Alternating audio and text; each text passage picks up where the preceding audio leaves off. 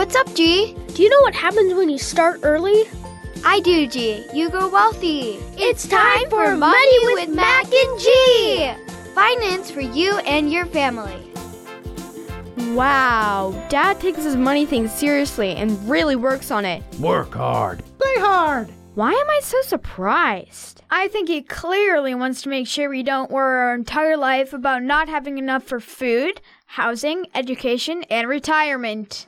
Dude, we're 12. Retirement? Really? My body hurts all over. Yes, as Dad says. It's never too early to start saving for retirement.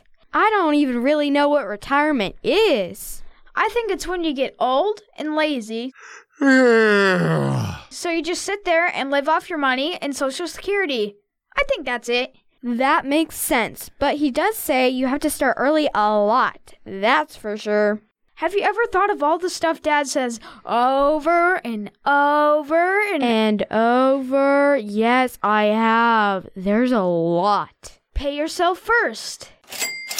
A penny saved is a penny earned. Buy low, sell high. Make your money work for you. Oh, wee-oh.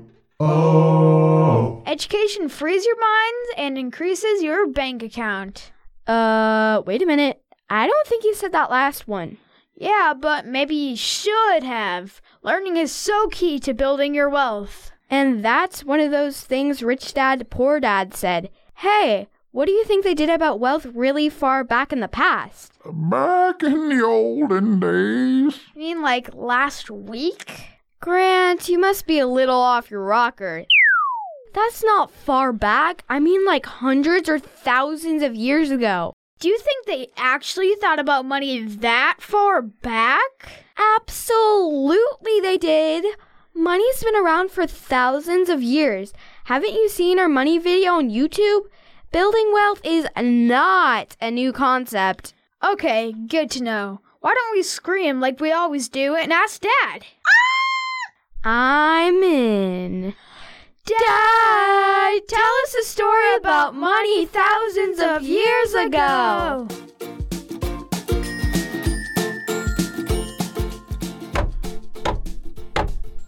What's that banging I hear in the kitchen? It sounds like Dad is tenderizing a chicken.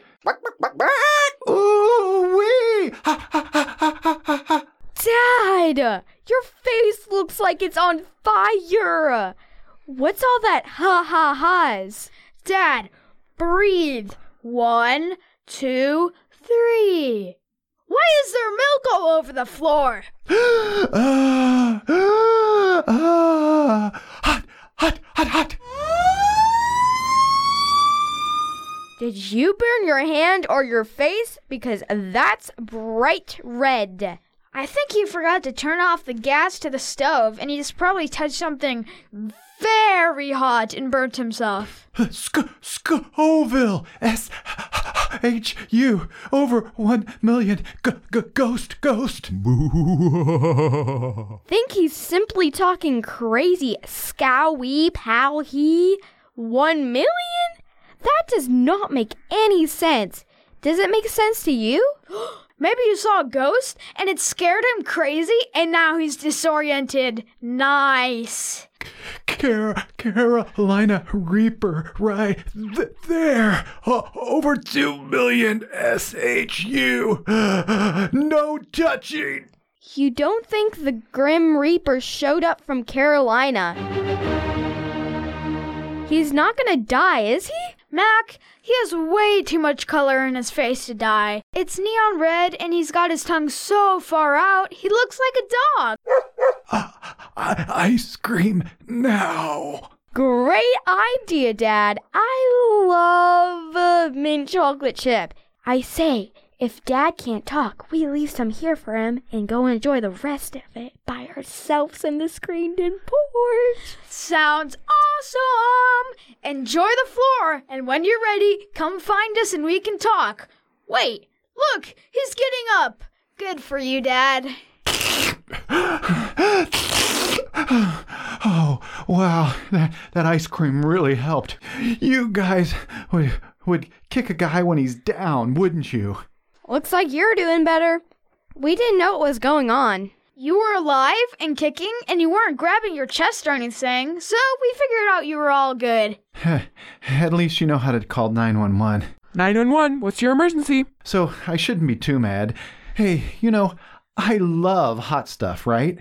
And Uncle Tony challenged me to try a couple hot peppers. So I started with the Bhut Jolokia. What? So why'd you say ghost? Then you said something about the Grim Reaper. Sounds like you were scared to death or something. Well, the Bhut Jolokia is called ghost peppers. It's about 1 million Scoville heat units, and the Carolina Reaper was going to be my next at 2 million on the Scoville scale. Let's just say the hottest pepper I've ever tasted was that jalapeno at Uncle Julio's restaurant. How hot is that one rated? I just looked it up, Mac, and it's, get this, 8,000 Scoville. What? 8,000 in the butt oh licky one is 1 million? Wow, that's a lot. Dad, are you insane? Okay. I w- I wasn't thinking straight. You know how I get when Uncle Tony dares me to do something and he asks me to videotape it. Did you? Let me see it. Mac, check this out. I guess that explains the milk. Dad, you do know your nose is for breathing and smelling, not shooting milk out of it. Ha ha, funny. I should have never trusted Uncle Tony. that probably goes without saying. And what is this Scoville thing? Well, a guy named Scoville started rating peppers in 1912. He'd mix them in a solution, probably water and some other stuff. Depending on the amount of dilution to take away the hot taste, he'd come out with a score. Interesting. It says here that the pepper spray, you know the stuff they use to fend off people and used by the police, that's rated at over 5 million. Wow. Grant, is that right? They say the ghost pepper is used in the Indian version of tear gas. You know that stuff they shoot into crowds and make you cough and tear up or cry? Yeah, the Indian armies call them chili grenades.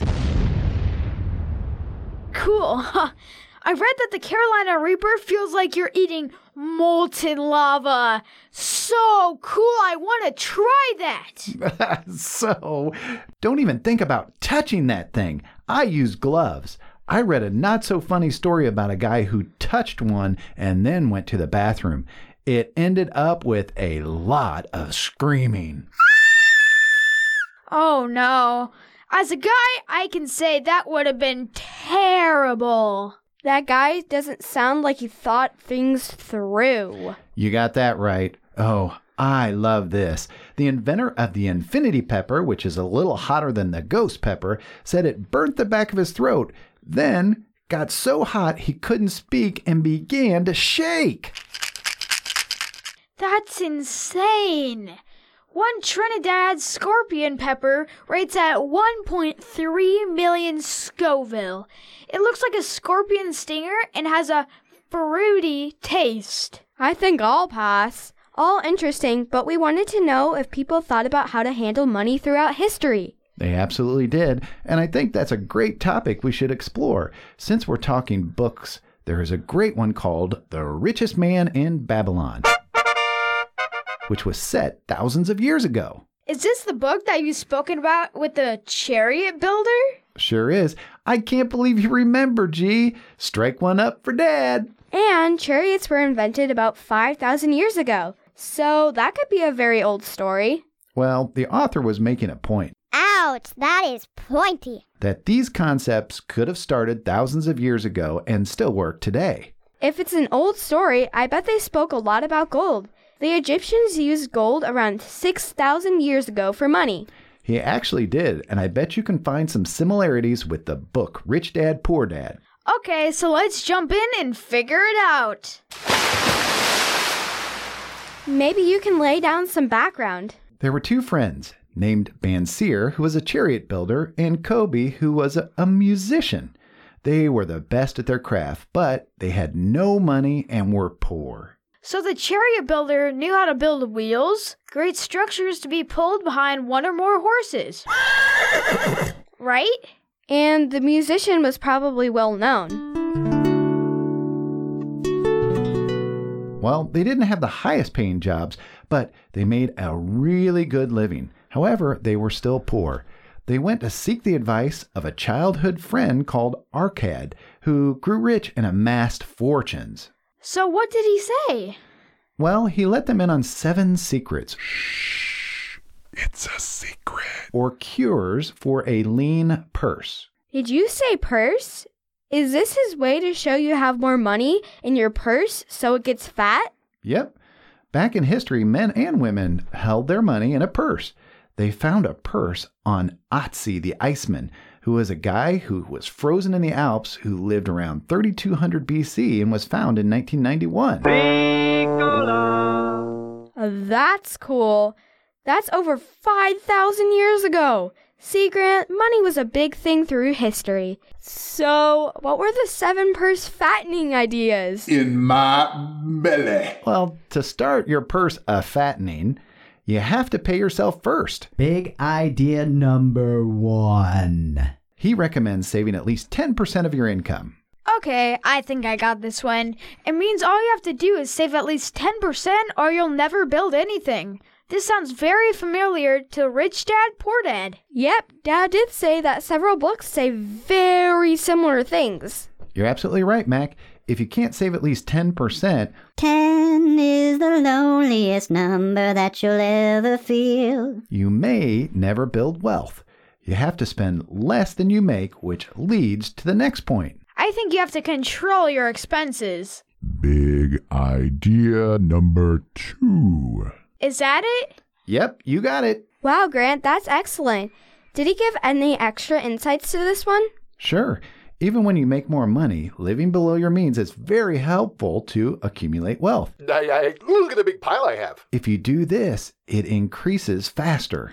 That would make a lot of sense. If you make more and keep your expenses down, now you're saving over 10%. Good job, G. Since I'm a believer in dividends, I think he has to say that money has to work for you. He does. He says to make the gold multiply, Big idea number three. which is exactly the same thing. There's that gold thing. So, they thought about making money for you. Sounds like a great plan. Agree. He speaks about gold I struck gold! Gold! and how it labors diligently and contently for the wise owner. And gold I struck gold! Gold! clings to the protection of the cautious owner who invests it under the advice of wise men. Or woman. Agree completely, Mac. So, when you invest your gold, if you expect impossible earnings, meaning really high, or in things you are not familiar, your gold will slip away easily. Sounds like you have to do your homework and seek good advice. Agree. If not, a fool and his gold are soon parted. Excellent, Mac. You have to be smart and guard the treasure from loss too. Big idea number four. You must study carefully, don't be too confident in your own wisdom, and learn from the experience of others. Wow, Dad, that sounds a lot like increasing your financial knowledge. I am the very smart person. It really does. If you want to do real estate, it makes sense to learn from someone who's already done it. Exactly. We must do our diligent effort to find great investments with great people. Great job, Mac. Now, this next one has to do with your home. Is this a question of owning or renting your house? It is. The author wants all of us to look at our home as an investment and says, make the dwelling a profitable investment. Big idea number five. Is this where you buy a house and don't pay rent so you have an investment of value as you go through your life?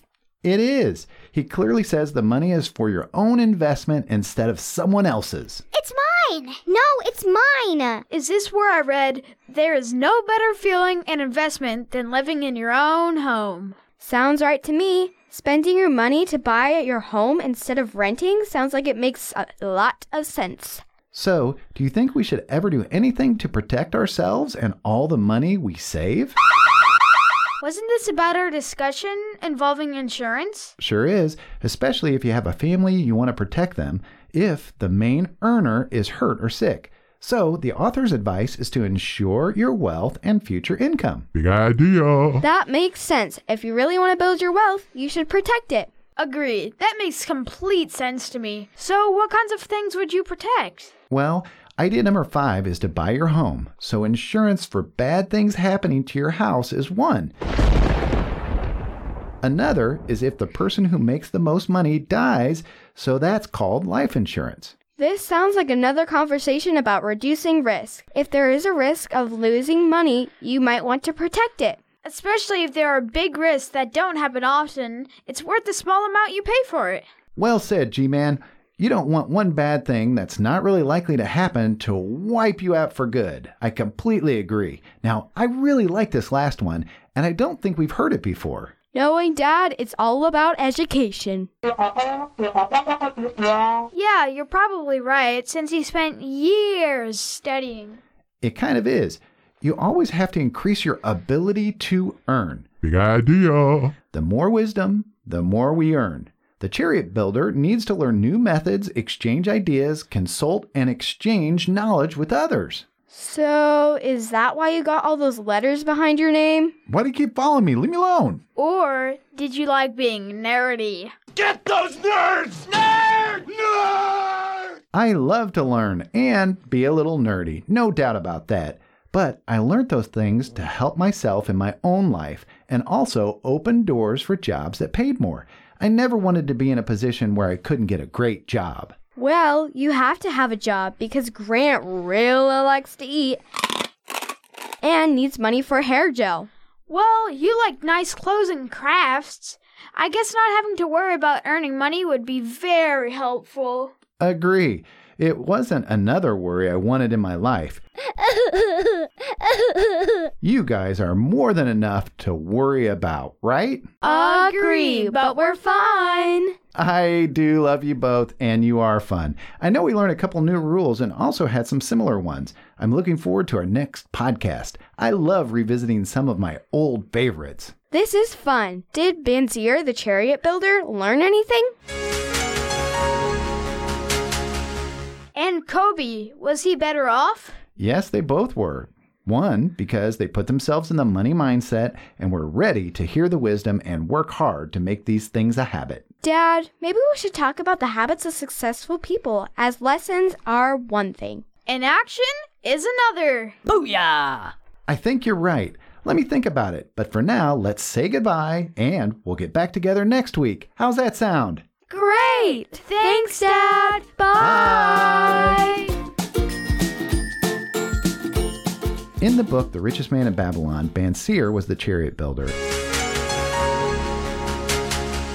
And even though it was a story set in a time thousands of years ago, the lessons are easy to, to learn and live by. Start the purse to fattening, which means pay yourself first.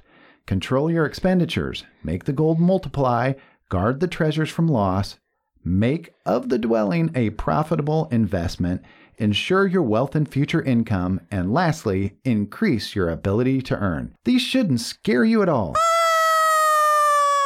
Are you saving some of what you earn? 10% sounds like a solid number, but you can always raise it. How many times have we spoken about controlling your expenditures? This shouldn't be new either. And we all have to make money work for us. You can't bury your money, but we have to be thoughtful in our investing so it can grow. Benjamin Franklin commented on money and said, Money is of a prolific generating nature.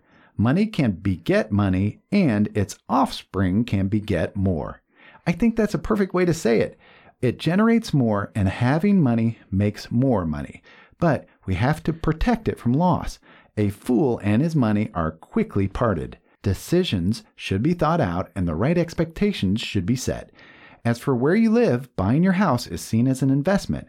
Real estate has historically been a very good investment. It takes time to get there, but in the long run, it can be an excellent purchase. Let's not be stupid or try to cut corners and not buy insurance to cover our wealth and future income. Thousands of years ago, there wasn't insurance, but now there is. We can reduce our risk with many forms of insurance. If you need help, find an expert.